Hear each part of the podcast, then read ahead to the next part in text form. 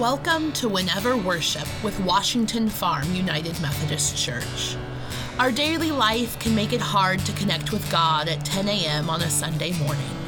Whenever Worship helps you connect whenever you can, wherever life takes you with patterns of prayer, reflection, and conversation that will help you lift your heart up in all of the ways that we live out our lives as people of a living faith in a living God.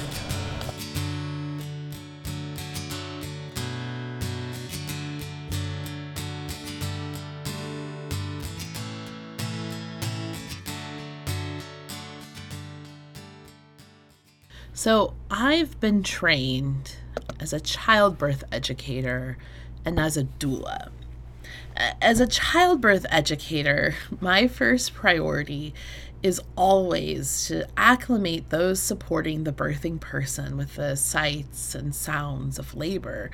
You see, for the vast majority of Americans, when we when we conjure up images of birth, we tend to flash back to the scene from the Friends episode, the one with triplets, when Phoebe gives birth. In this episode, Phoebe grimaces, the doctor smiles, and a baby is held up to the world. The only nod to actual birth is that they've tried to cover the babies realistically in something resembling blood or, or possibly maraschino cherry sundae sauce when Phoebe's brother runs out to tell her friends about the birth of the first baby, Monica asks, "Well, well, how does he look?" And Phoebe's brother replies, "Really, really gross." I mean, birth just really isn't like that. Maybe you've never seen this particular episode of Friends, but I bet you could think about another birth scene from a movie or television show that, that doesn't quite live up to reality. A personal favorite of mine is Father of the Bride 2. In this movie, both the mother and her daughter are pregnant at the same time. Surprise! And when the daughter goes into labor, it's this mad dash across the city to the hospital, and, and the birth is, is so hectic, and, and it becomes even more so because the mother goes into labor too if you've ever given birth or known someone who has, you know that birth doesn't really look like this. I mean, it doesn't sound like this, and, and most of the time it, it doesn't progress like this. But even as our movies and our television shows struggle to depict the realness of birth, I will say that they do a whole lot better than the way our Christmas carols and our stories do about that incredible night in Bethlehem. I mean, maybe it's the fault of the scripture. I mean, all Luke writes about the birth of Jesus is while they were in Bethlehem, the time came for her to deliver her child, and she gave birth to her firstborn son and wrapped him in bands of cloth and laid him in a manger. I mean, Matthew is even more obtuse, writing Joseph awoke from sleep. He did as the angel of the Lord commanded him. He took Mary as his wife, but had no marital relations with her until she had borne a son, and he named him Jesus. John's opening, right? It's poetic and amazing and, and completely symbolic. And Mark, well, Mark doesn't even talk about Jesus being born at all. The, the Gospel of Mark starts with the John the Baptist and, and skips straight to the baptism of Jesus. In light of this dearth of details, we, we've developed our own midrash to tell this story. We tell stories to describe how the Son of Man couldn't be like any other baby ever born into this world. Our hymns and, and our carols have us sing Silent Night Holy night, all is calm, all is bright. Round yon virgin, mother and child, holy infant, so tender and mild. Or we sing, The cattle are lowing, the baby awakes, but little Lord Jesus, no crying he makes. In our collective imaginations, we've created such a highly sanitized story of the birth of Jesus and, and this squeaky clean narrative that is both beautiful and lovely and peaceful and wonderful. It's also separating us from God. You see, the point of the Christmas narrative isn't that God became a person unlike any other person in this world. The point of this narrative is is that God became a person exactly like any other person in this world, exactly as any other person in this world has ever come into this world. Now, we'll end tonight's service singing Go Tell It on the Mountain we'll sing go tell it on the mountain that that Jesus Christ is born that Jesus Christ is born because because you see Jesus Christ was born. Jesus Christ was born to a woman. Jesus Christ was born to a woman in a town that was literally bursting with people. And because Jesus Christ was born to a woman in a town that was literally bursting with people, she was forced to birth this baby not in a sterile operating room or in a cushy labor and delivery room or or even on the level of the house where other were able to sleep. She gave birth on the level where the animals were kept, probably in the same space as chickens, maybe a donkey, possibly even a goat and this this was the first century CE. Mary didn't have an epidural. Mary didn't have any pain meds at all actually. I mean she probably had a midwife, but but it's possible that she wasn't the only woman giving birth that night and that, that midwives in this usually small town of Bethlehem were were otherwise occupied with births that were happening all around them.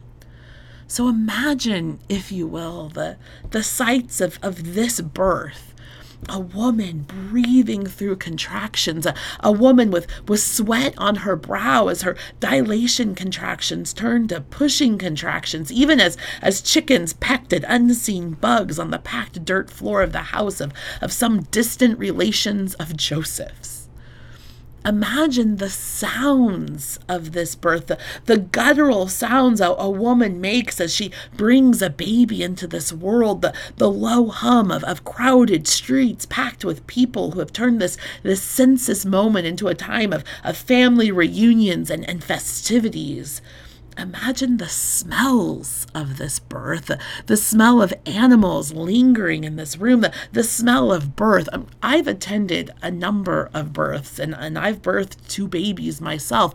Birth is beautiful but it's it's also messy.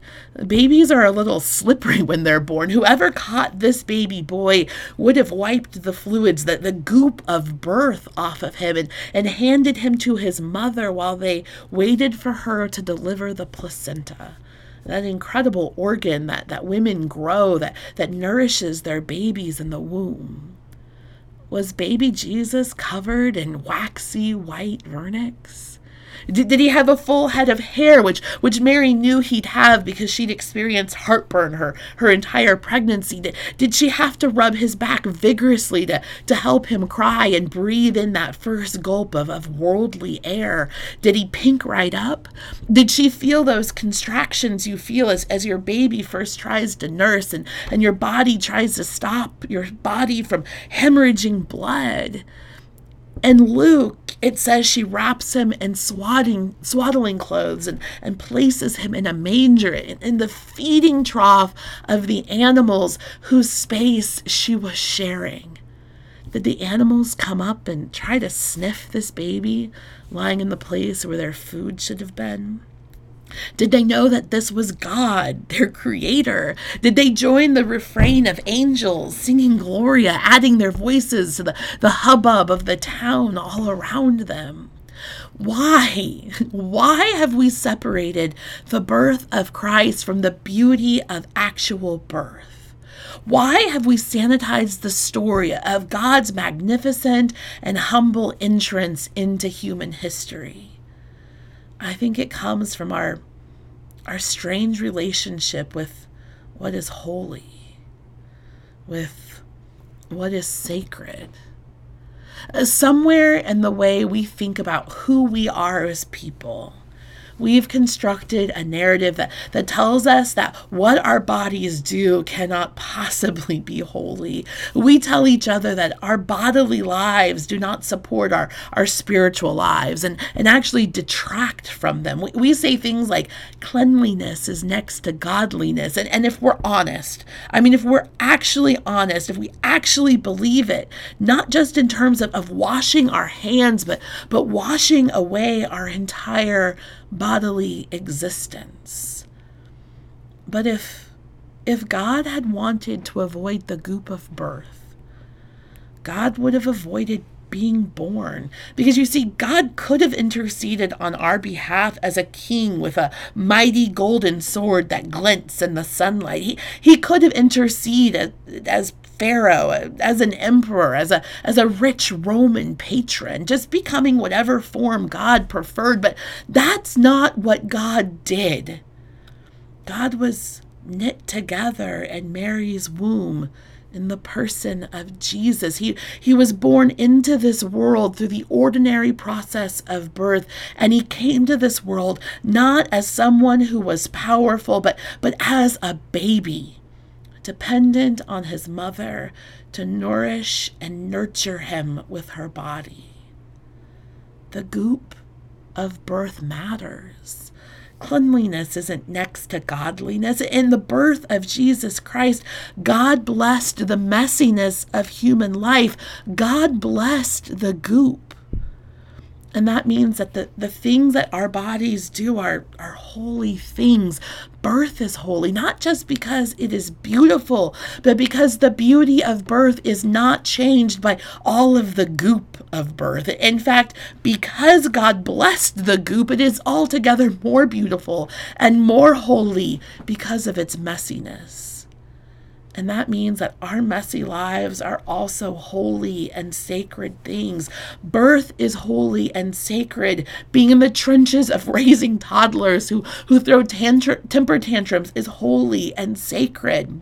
Being in the trenches of raising teenagers who, who make questionable choices is as holy and sacred. Being a teenager who makes questionable choices is holy and sacred. Trying to navigate being the parent of an adult child whose choices still make it hard to sleep at night is, is holy and sacred. Navigating caring for a parent who is struggling with the darkness of dementia is holy and sacred. Being that person who is struggling to make sense of a world colored by dementia is holy and sacred because you see, all aspects of human bodily lives are holy and sacred because God blessed our goop. God blessed our mess. God, God blessed us. Tonight is Christmas Eve and, and we'll sing Silent Night. We'll sing about that round young virgin who is holding her newborn infant. As we light our candles, don't let our sanitized mythology take over for you. Instead, consider this and the messiness of birth. Even while the world is buzzing around you, the moment the baby Mary carried for nearly 10 months was placed in her arms, the world seemed to stop. That vernix covered baby, freshly born, perhaps still with the goop of birth on him, became her light in a way that he would become a light for all of us.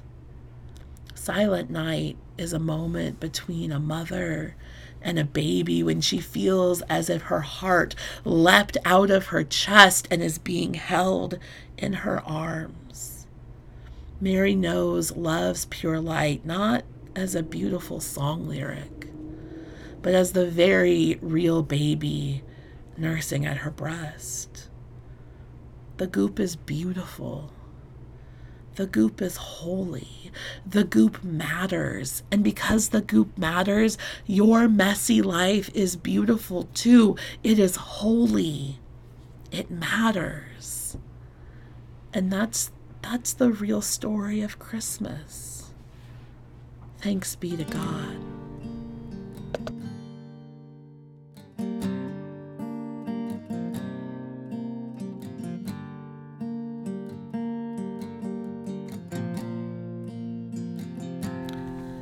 Thanks for joining us on Whenever Worship for our reflection on Luke chapter 2, verses 1 through 20. We hope that you have a very Merry Christmas.